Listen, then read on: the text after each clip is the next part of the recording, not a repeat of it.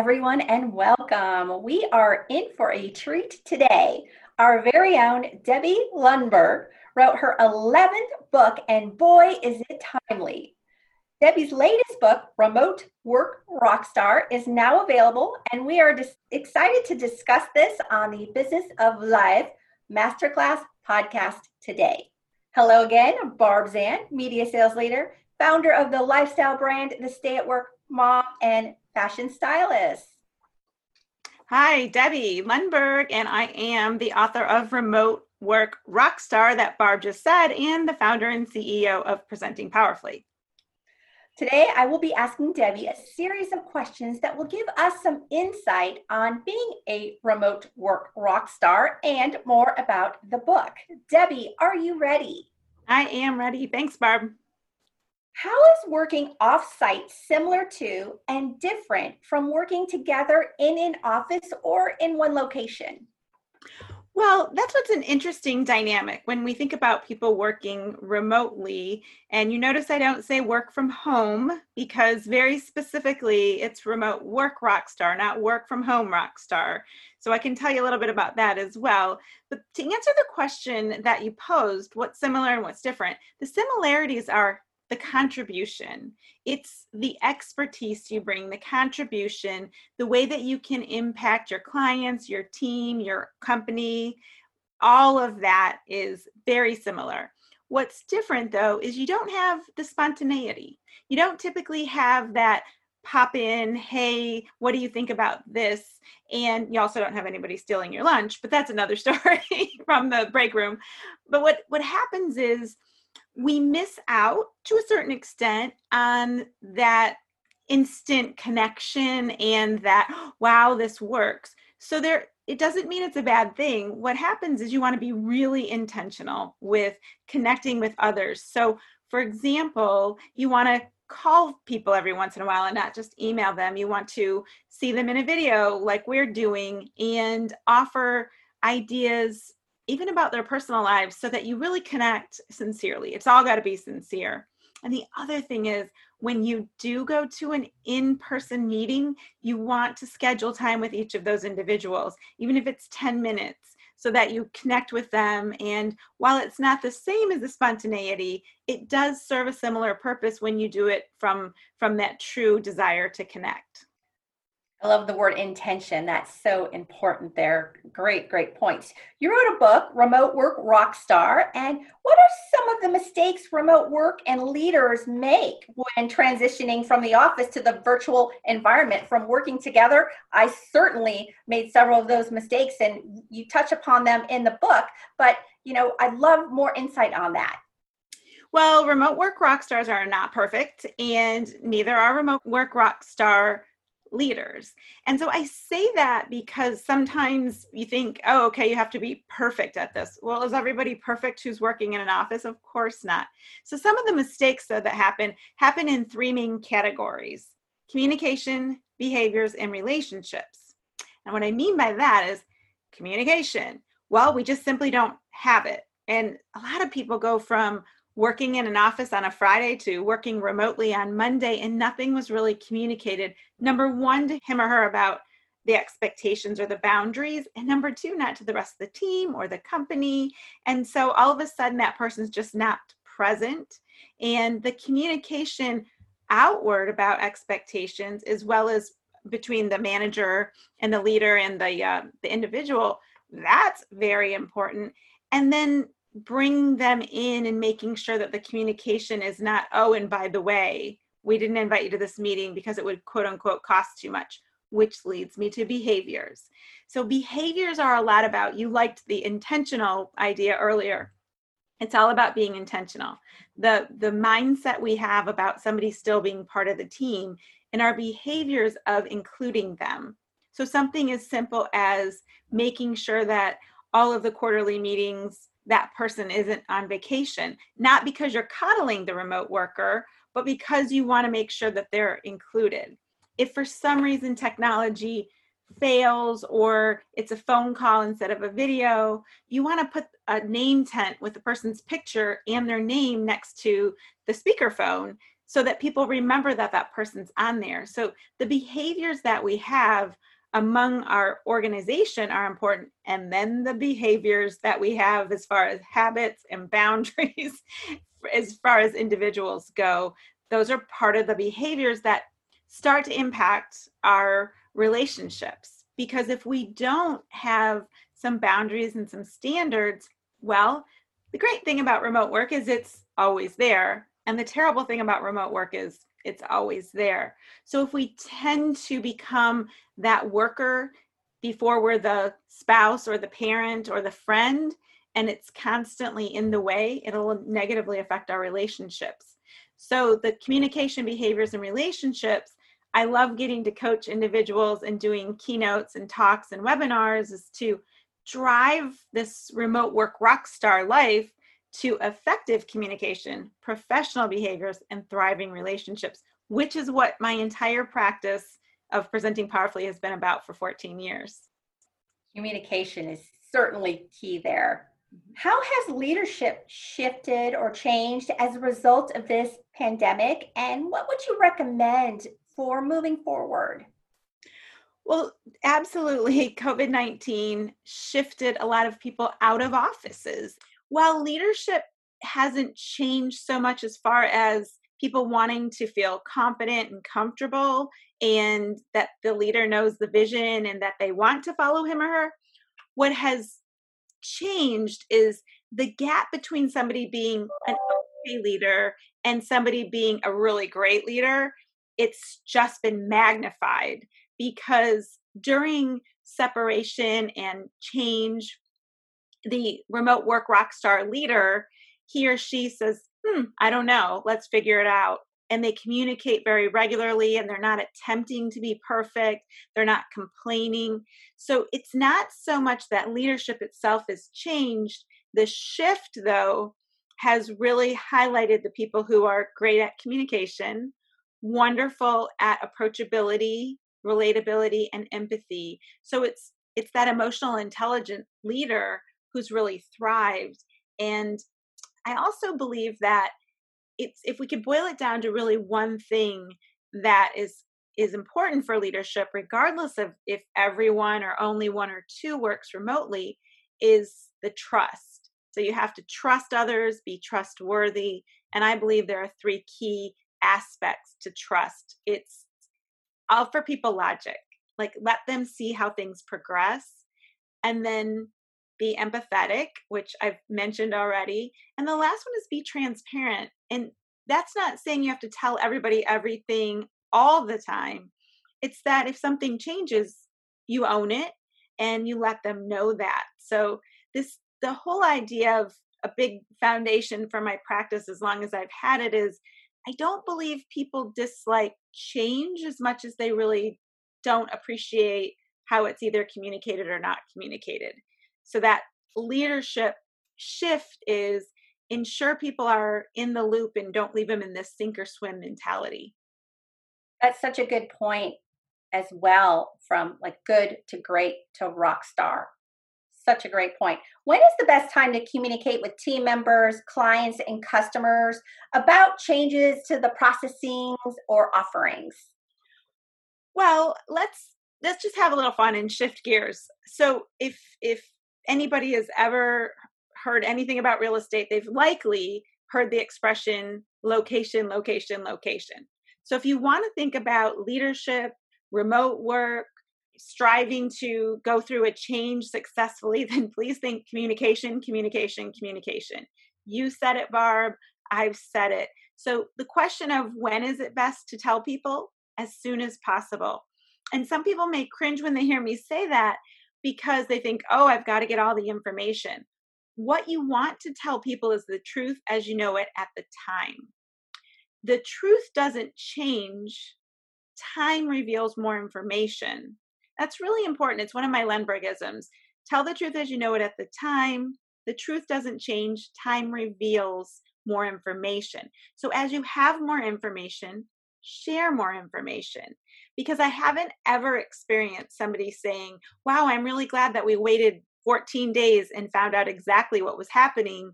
I've seen people get nervous, feel like they were left in the dark. People leave organizations, they they're distracted, they're not productive. But if somebody says, "Wow, I didn't love that we had a communication every day, but at least I knew where we stood." I've heard that many times. So I'll tell you what, communication, communication, communication, early, often and update. Really ties back into that trust as mm-hmm. well. Your company, Presenting Powerfully, coaches on public speaking. How do people adapt to successfully presenting virtually? Public speaking is still, for Americans at least, one of the personal fears and often the biggest personal fear. And when I say personal fear, I mean not that the the fear of certainly economy or a loss of of someone in your family, but when you think about you personally and people say things like snakes and spiders and going to the dentist and death and public speaking is above those often. And I, I don't say it lightly, I say it with a little bit of humor because presenting powerfully and having great presence, there are four keys to that, whether it's virtual or not. So, number one, be an expert. You know, Barb, you didn't ask me to come on here and talk about media because that's your expertise and you would be phenomenal at that and i would be simply reading stats or a slide so know what your expertise is and only speak on that and then the next one is put the audience first. What does the audience want to hear? What do they deserve to hear? Not what do i want to talk about? It's very different even though it might feel like a slight twist because the difference in somebody saying, I'm going to tell you about this today versus the goal is that you will leave with these skills, it's very different in how it feels for the audience. And that means you have to, number three, get out of your own way. And I call this the ego check. And it's got to be okay if you've had a bad day or something didn't go perfectly, that you exercise your sense of humor muscles and you rally and figure it out and you leave that behind. I've seen way too many people virtually and in person say, Oh, this has been a bad day, or Oh, I'm so sorry, I'm a little frazzled today. It's like, don't, don't do that. Because the last one, and, and I have it last because it, it's what brings everything together, is come from a place of gratitude. You know, so many people say, Oh, I have to go on this Zoom meeting. And by the way, it's a Zoom meeting or a Zoom room you're joining a meeting or a room, you're not going on a call because a call is on the phone. And I think that's what gets people thinking they don't have to put their video on. And not that you always have to, but anyway, back to the the uh, the topic at hand, presenting. So that fourth one, if people say, "Oh, I have to speak" or "I have to go present today," then it's going to feel very heavy and burdensome. But if you say, "I get to," then it comes from a place of gratitude. And if you just decide you want to do your best and you practice then you can get that done so those those are the four regardless of it's virtual or in person now the difference is you're in this you know you're seeing me in a box there's an advantage in that i don't have to think about tripping over anything. I mean walking around the room managing the room the same way but you still want to manage the room. The disadvantage is you don't feel the energy. So it's really important that you come in and out of a PowerPoint or Prezi or examples or whatever you're using and that you want to engage. Such great points that you bring up. And the get to is one of the most empowering things that I've heard from you over the years.